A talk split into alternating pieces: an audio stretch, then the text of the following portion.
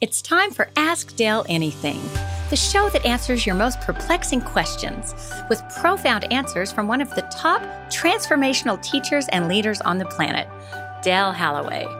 I'm your host, Mickey Manning, Dale's left-hand person, as I like to call it, and I've never heard a question that he can't answer. He's been doing this for over 40 years now, and he truly has an answer that's profound and helpful on any topic.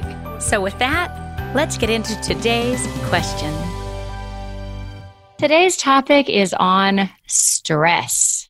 Yeah, that biggie. Oh, that is a biggie. Oh, you know it. Dale, how would you describe stress?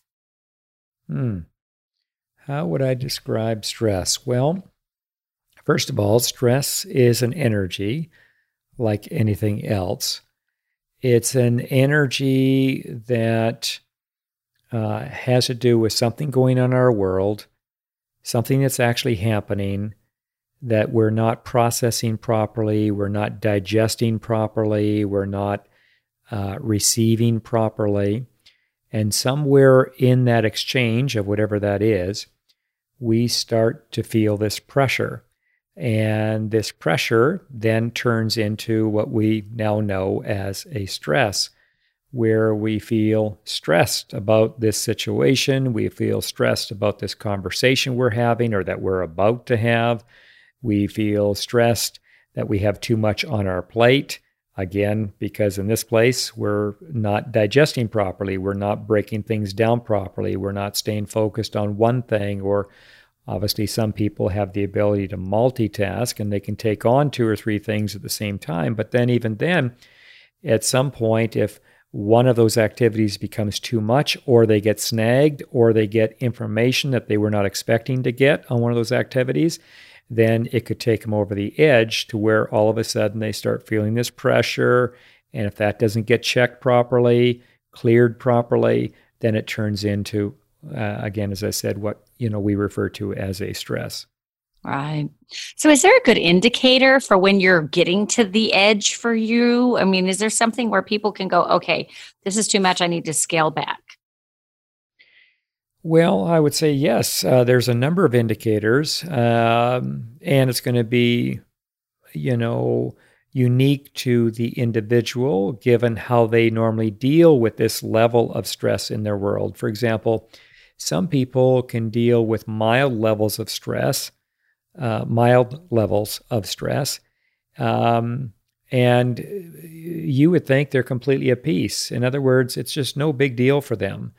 Then there are other people with that same level of mild level of stress that strikes them, and they start to act like the world's about to end because their capacity inside is such where just a little bit of stress sends them off the edge. Again, that pressure thing, where someone else can handle a lot more, and even though they're stressed, but it's in a more mild way because their inner capacity to allow more in is obviously larger. And so an indicator is, could be a tightness across the shoulder line, where the back of your neck starts to get really tight or your shoulders get really tight, as I said. Another indicator could be like literally in your solar plexus, that starts to get tight. Some people say they feel like there's a knot in there or things are knotting up. That can most certainly be an indicator that you're experiencing stress. Another indicator could be your breathing rhythm changes dramatically, meaning you were breathing more where there's more of a relaxed breath that you were engaged in, and all of a sudden now it's no longer relaxed, it's really tight, it's tense, it might be shallow, it might even be downright hard to breathe. That's another indicator. You could have an indicator in your working relationships, in interacting with others, where you're like on edge. Maybe you have, 3 or 4 children, and normally whatever it is that they're doing with their toys or not picking up after themselves, normally it wouldn't bother you at all. And yet on this particular afternoon, they're just doing a little bit of that, meaning having a little bit of a challenge picking up after themselves, and it just stresses you out, or not so much stresses you out, you're on this edge. You're on this edge, you're already on the edge, and this little act by that of your kids is enough to force you into experiencing the stress that you're currently sitting on. So, or sitting in, that again in itself can be another indicator. Right. So what can stress lead to if it goes unchecked? You know, we hear that stress kills. You know, how can it affect our health? Well, it affects our neurosystem. It affects the way we think. It affects what we do with our feelings, our emotions. It affects the choices that we're in process of making. It affects the way we behave. It can affect how we show up. For example, when we're more relaxed and stress-free, we show up naturally. It's a lot easier for ourselves to be ourselves, versus when we are stressed, we might now find ourselves trying to be something, trying to be someone that we're never going to be. In fact, speaking of trying, we might find ourselves trying super hard to get something done that doesn't seem to be getting done. That's another way to, I suppose, spot it. And then in that, the individual's having whatever experience that they're having with it. So Dale, it leads me to ask, how do you manage your stress? Or do you even have stress? You know, do you just, I see you as this just Zen guru on the mountain that's never stressed out. Is that the case? Or, you know, what magical thing do you do to alleviate your stress when you do have it? Well, I most certainly have stress, but over the years, I've gotten very good at managing the stress. And so what that means is it never gets into a red line area. And because I'm managing it properly in terms of my baseline. So I'm able to spot the stress rather quickly. And because I'm able to spot the stress rather quickly, and of course, I know how to manage it, I know how to work with it, I know how to process it, I immediately go to that place of doing just that. So therefore, this stress never has to build, it just never builds into anything. And so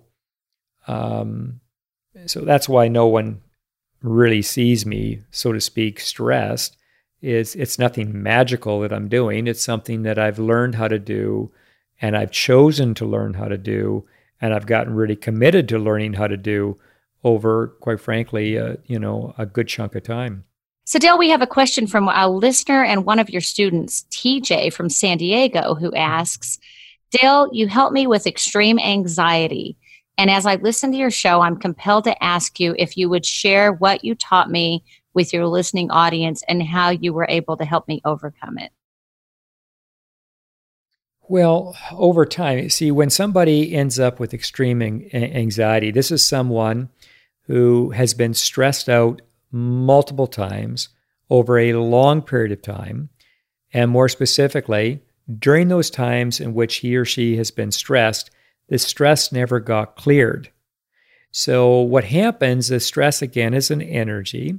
If the stress doesn't get cleared, what happens? That energy, the stress, it goes into hiding. It literally can hide in the body. For those of you that know of your field of consciousness, which is just outside of your body, that it can also go there as well.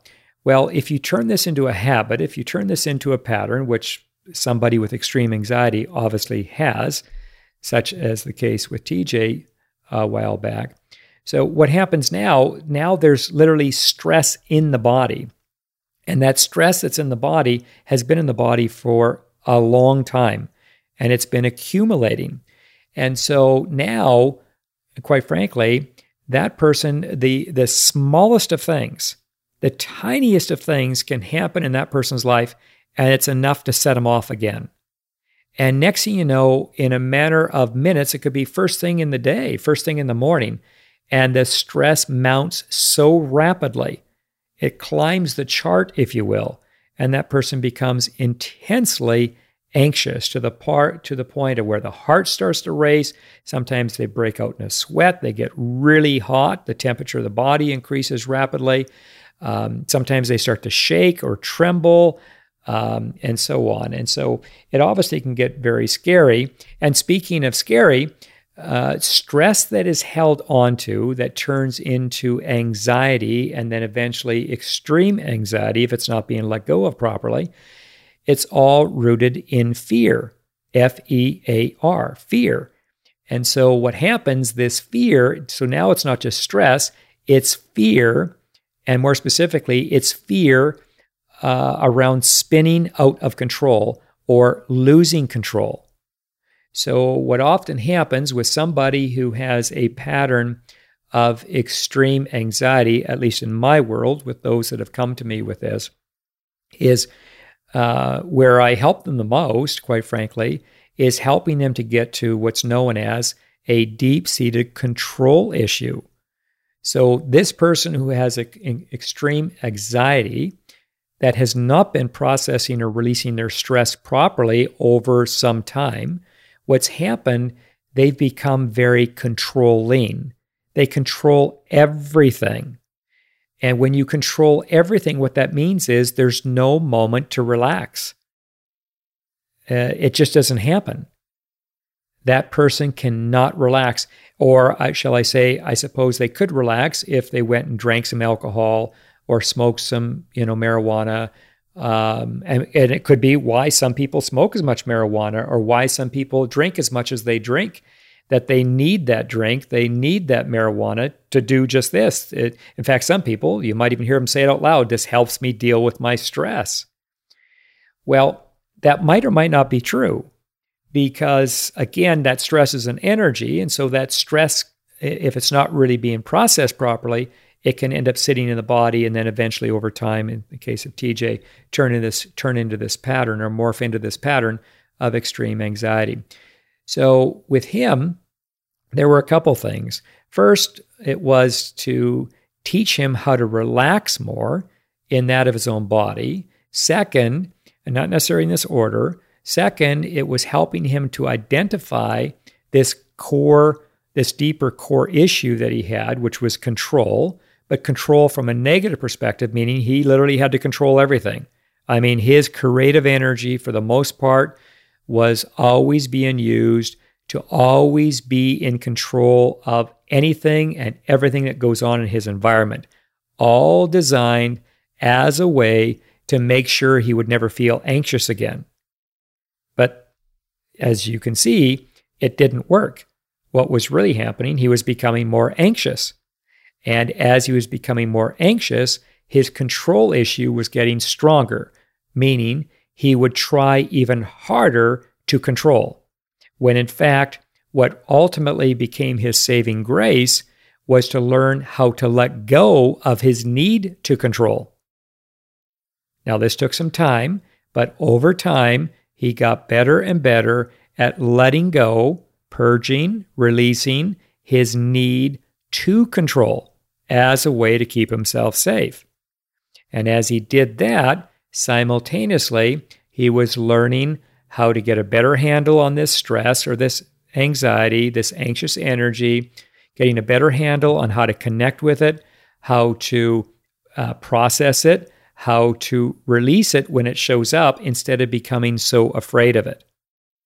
And over time, he started to get some really significant victories, meaning he would have a moment where he would start to feel really anxious, but then now he's learned some of these things that I just highlighted, and more specifically, how to process, how to release. He would choose to go and do what he learned how to do, which was, again, to process that energy, to release that energy.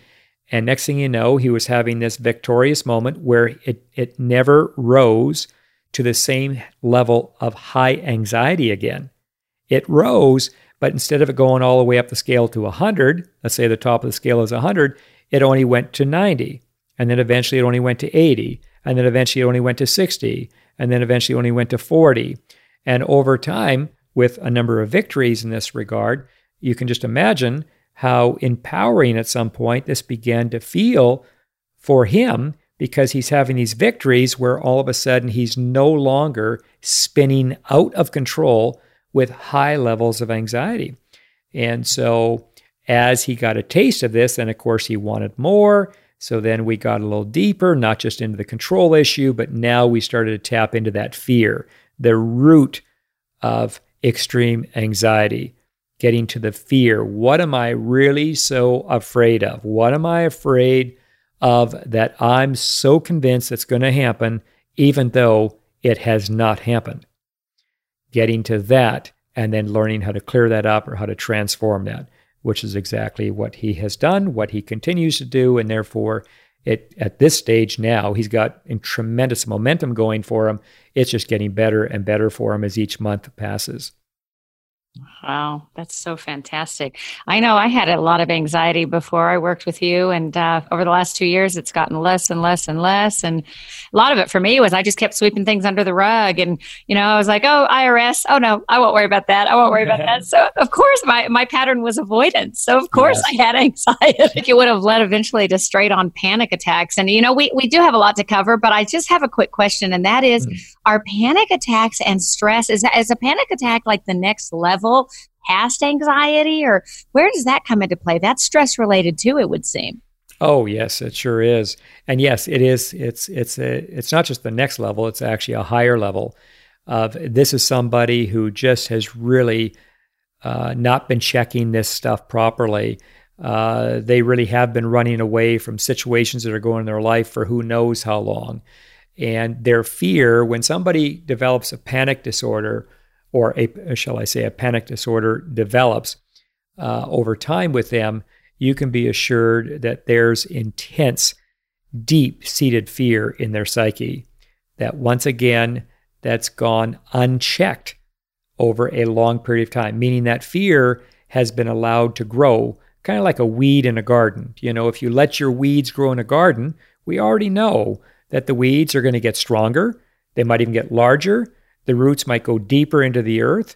And not only that, at some point, the roots of the weeds are going to start to entangle in that of other weeds and their roots. And when that happens, I mean, the whole situation becomes more complex. So in this case, if I'm not dealing with my fear or fears properly, consistently, what's now happening, my fears in the depth of my psyche or in my subconscious, the roots of those fears, they start to entangle in the roots of other fears that I might also be holding on to. And what this does is creates an entanglement of that energy.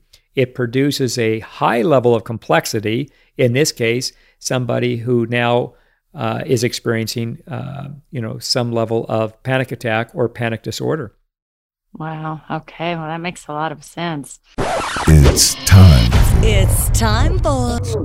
for the serious question. The serious part of the show. Let's get heavy.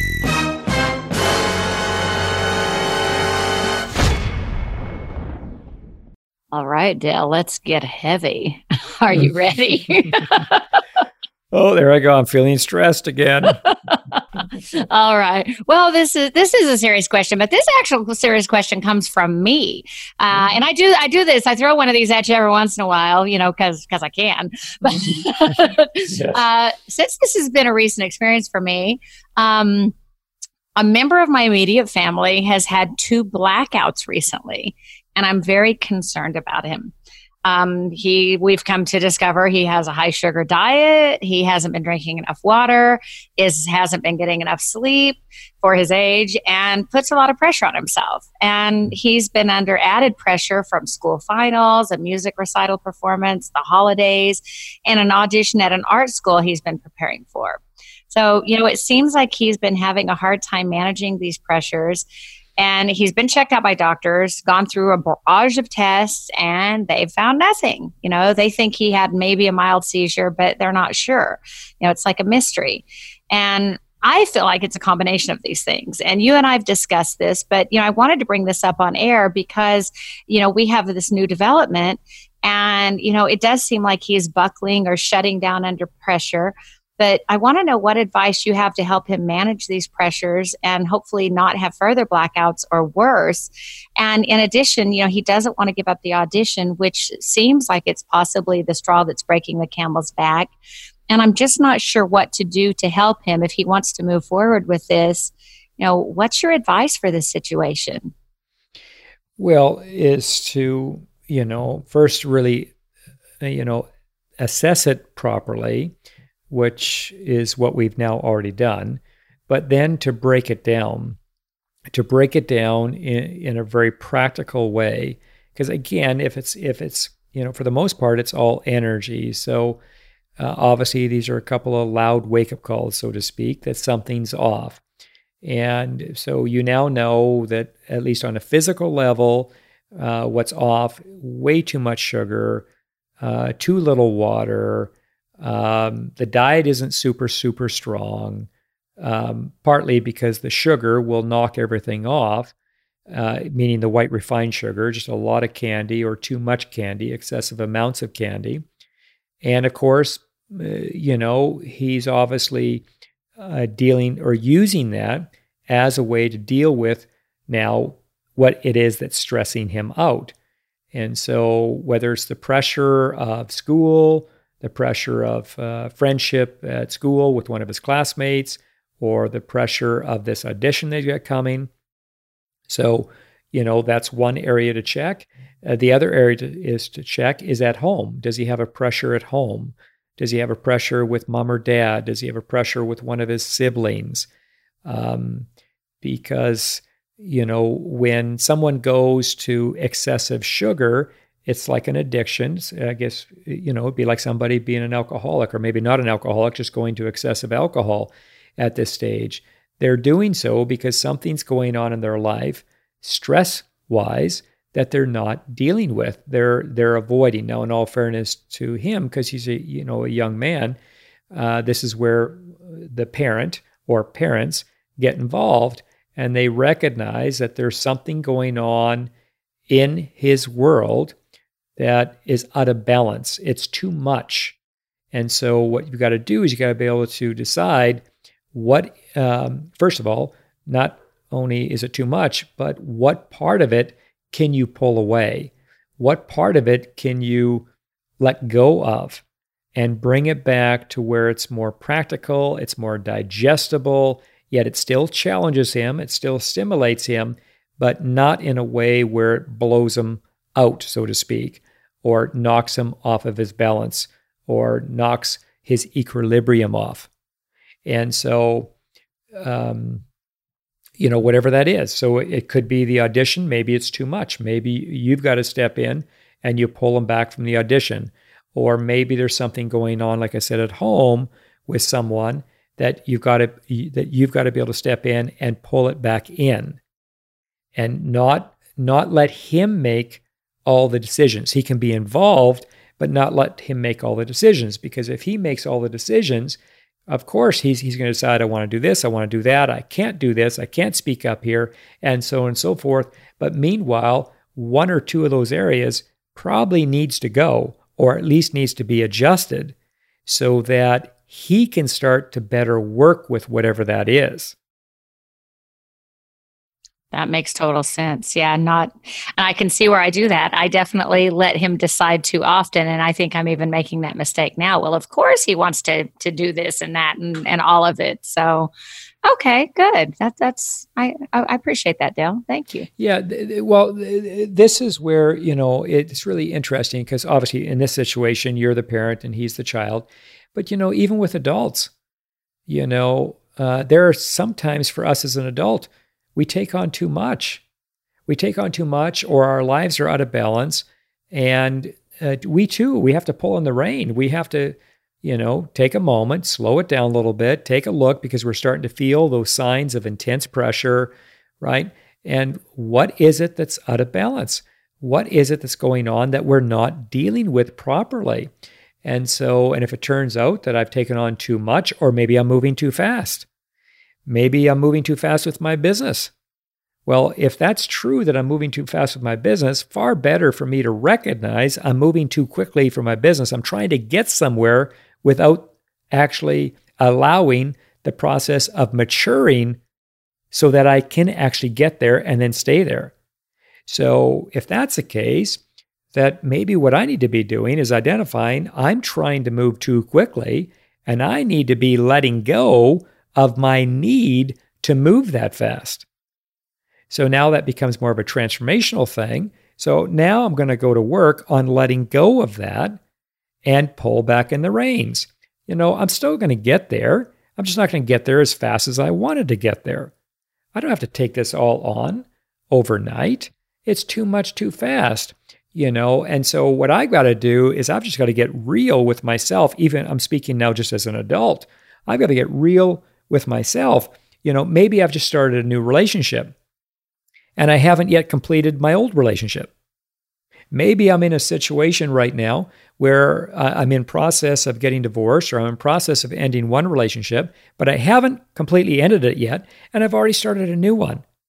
And I'm 3 weeks in, and all of a sudden I'm starting to feel this stress and this anxiety, and I may be maybe even telling little white lies along the way as a way to protect myself from something. But by God, am I in a big hurry? I want to really, you know, move quickly into this new relationship, but I haven't really completed the one that I just left only a month ago. And so once again, and now I'm noticing that my balance is off, my equilibrium is off. Well, of course it's going to be off. I'm attempting to take on too much without processing what it is I'm to be processing first and foremost before I take in something new. So in this case, be far better just to pull it back, slow it down, right? If that new relationship is really meant to be, it's still going to be there. Whoever that person is, if they're really meant to be, they'll understand. In fact, they might even have more respect for you to say, you know what, I think we're moving too quickly. I haven't really close the door properly on the one that I just stepped out of a month ago. So now I'm going to pull back in the reins. I'm going to slow it down on purpose. I'm going to be responsible here because I want to get my balance back. I want to get my equilibrium back. And in order for me to do that, I need to do this because what I need to do first and foremost is take a little more time and close the door properly on this last experience that I'm just simply coming out of. And again, I could draw so many examples here of these types of things in terms of our everyday way of living that all of a sudden start to cause stress. And if we're not paying close attention, the stress turns into some level of anxiety. And if we're still not paying attention, the anxiety turns into some kind of a panic. And that's because and then of course, panic can also turn into, I'm just going to check out. And I'm going to pass out. And then we have the person who literally passes out. Now, they only pass out maybe for a minute, but they pass out. And they pass out because they cannot take another moment of this. It's too much.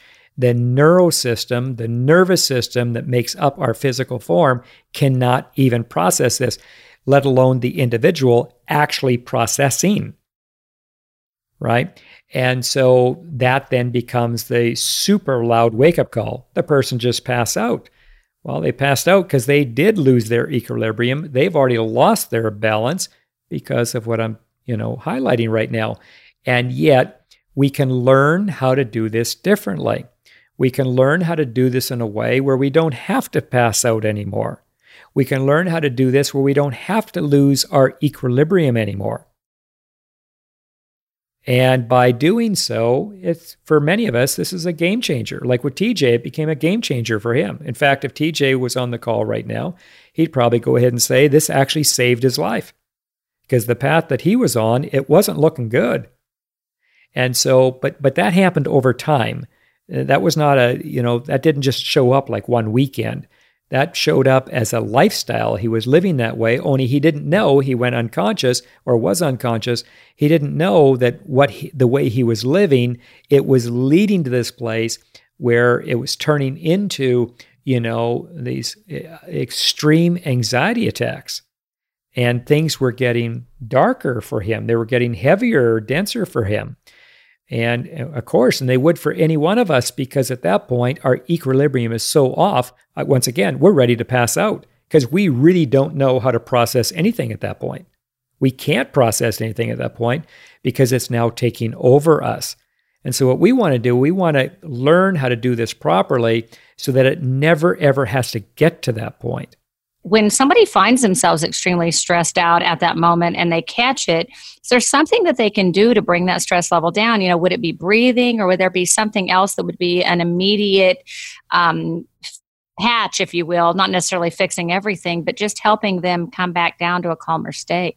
Yeah, well, the breath is always a wonderful help. It's a wonderful benefit that we all get to enjoy, if you will. But in order to do that, you got to remember to breathe.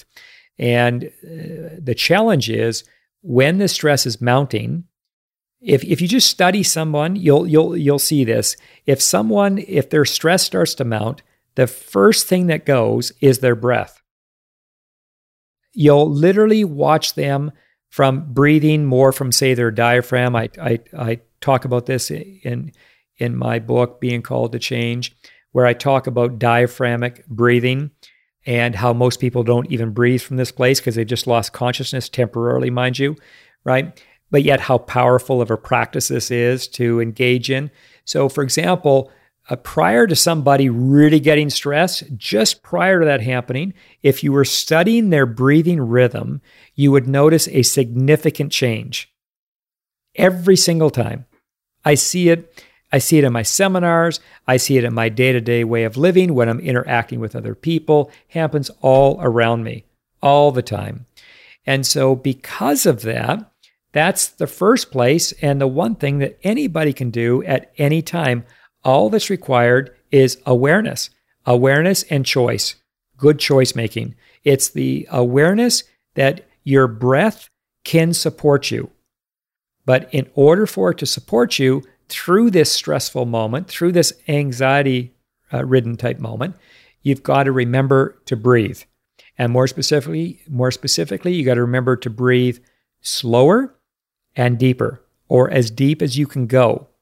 So one of the very simple things that anybody and everybody can do is take 5 deep and slow breaths, where you're breathing slowly on purpose. So for example, when somebody gets stressed, here's another thing you'll notice with the breathing pattern. They start breathing rapidly, and or they'll move their breath to a shallow position where they're barely breathing. And so in this case, all we do is we reverse it and we purposefully take a deeper breath, but we slow down the breath. So you've seen me sometimes doing this in the seminars when people get really activated and they're ready to really process something of a deeper nature, to really clear something, to resolve something for themselves. It's one of the first things I have them do. I have them connect to their breathing, get conscious or become conscious of the way they're breathing, and then I guide them to take a deeper and yet slower breath. And sometimes you'll hear me say, I want you to slow down your breathing right now because I can already see what's happening. They're ramping it up, meaning they're going rapid, and when they go rapid with their breath, they're literally going to pass out. And so the antidote is just slow down the breathing, but breathe deeper. That's the combination. Taking a deeper breath or as deep as you can. Some people, when they're really scared, they cannot take a very deep breath. So you don't want to force the depth of the breath. You just want to go as deep as you can. But then you also want to combine that with a slower form of breathing. And you want to take 5 of those, 5 deeper, slower breaths. And just that in itself will change everything. Now, you're perhaps not completely out of the woods yet, meaning the anxiety or the stress is still there. But what that'll do, that those 5 deeper, slower breaths will cause you just to calm down a little bit. And more specifically, it'll cause you to calm down on the inside. As you calm down, then at that place, you can possibly question where this is coming from. Who is it? What is it that really bothers you right now? Who is it? What is it are you really afraid of right now? And whatever the answer is, right, it's now the acknowledgement. It's you acknowledging that answer. And then that's when the energy really can start to move. I mean, moving in a positive way. because that energy that's kind of spinning out of control, so to speak, with your thoughts and emotions and that type of thing, it's just now we're just simply acknowledging what it is and where it's coming from.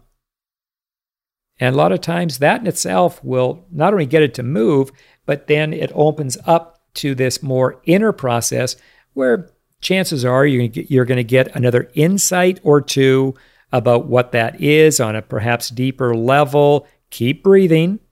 Right? So if at any point you start to feel the anxiety increasing or the stress increasing, go back to those 5 deeper, slower breaths.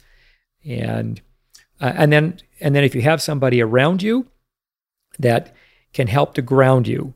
So, you know, sometimes everybody's had that experience where they're really nervous about something and they'll pick up their phone and they'll call their best friend and they'll say those, and they'll talk to their best friend for 5 minutes and they'll close up the conversation. They'll, you know, say to their best friend, "Oh gosh, I'm so glad you picked up the phone. It just felt so good just to hear your voice." It's because their voice has a grounding effect on you. Maybe they probably didn't speak quickly. They were speaking slowly. They probably weren't speaking loudly. They were speaking more quietly. They were speaking more firmly, meaning there was no wiggle room. You could feel the security through their voice, and you anchored to it. And as you anchored to it in the context of that 5-minute short conversation, it too can help calm you down. So you can get a better perspective, a cleaner perspective on what's actually going on in your world in that moment. This has been a fantastic topic and a much needed one to discuss since there's so much stress in the world. Yeah, there sure has been. All right, everybody. Thanks so much for joining us. And if you found Dale's teachings helpful and you want to get more of them, then you might really like his free ebook that we have for you, 12 Simple Ways to Change Your Life in 30 Days. You can download it for free at DaleHalaway.com/practices. That's DaleHalaway.com/practices. In it, you'll find 12 simple ways explained to you in exact step-by-step fashion that will cause your life to move forward in the next month. Simply choose one of the practices, any one of them, do it for 30 days straight, and you'll see a new you begin to manifest. I am not kidding. Download your free copy today at DaleHalaway.com/practices.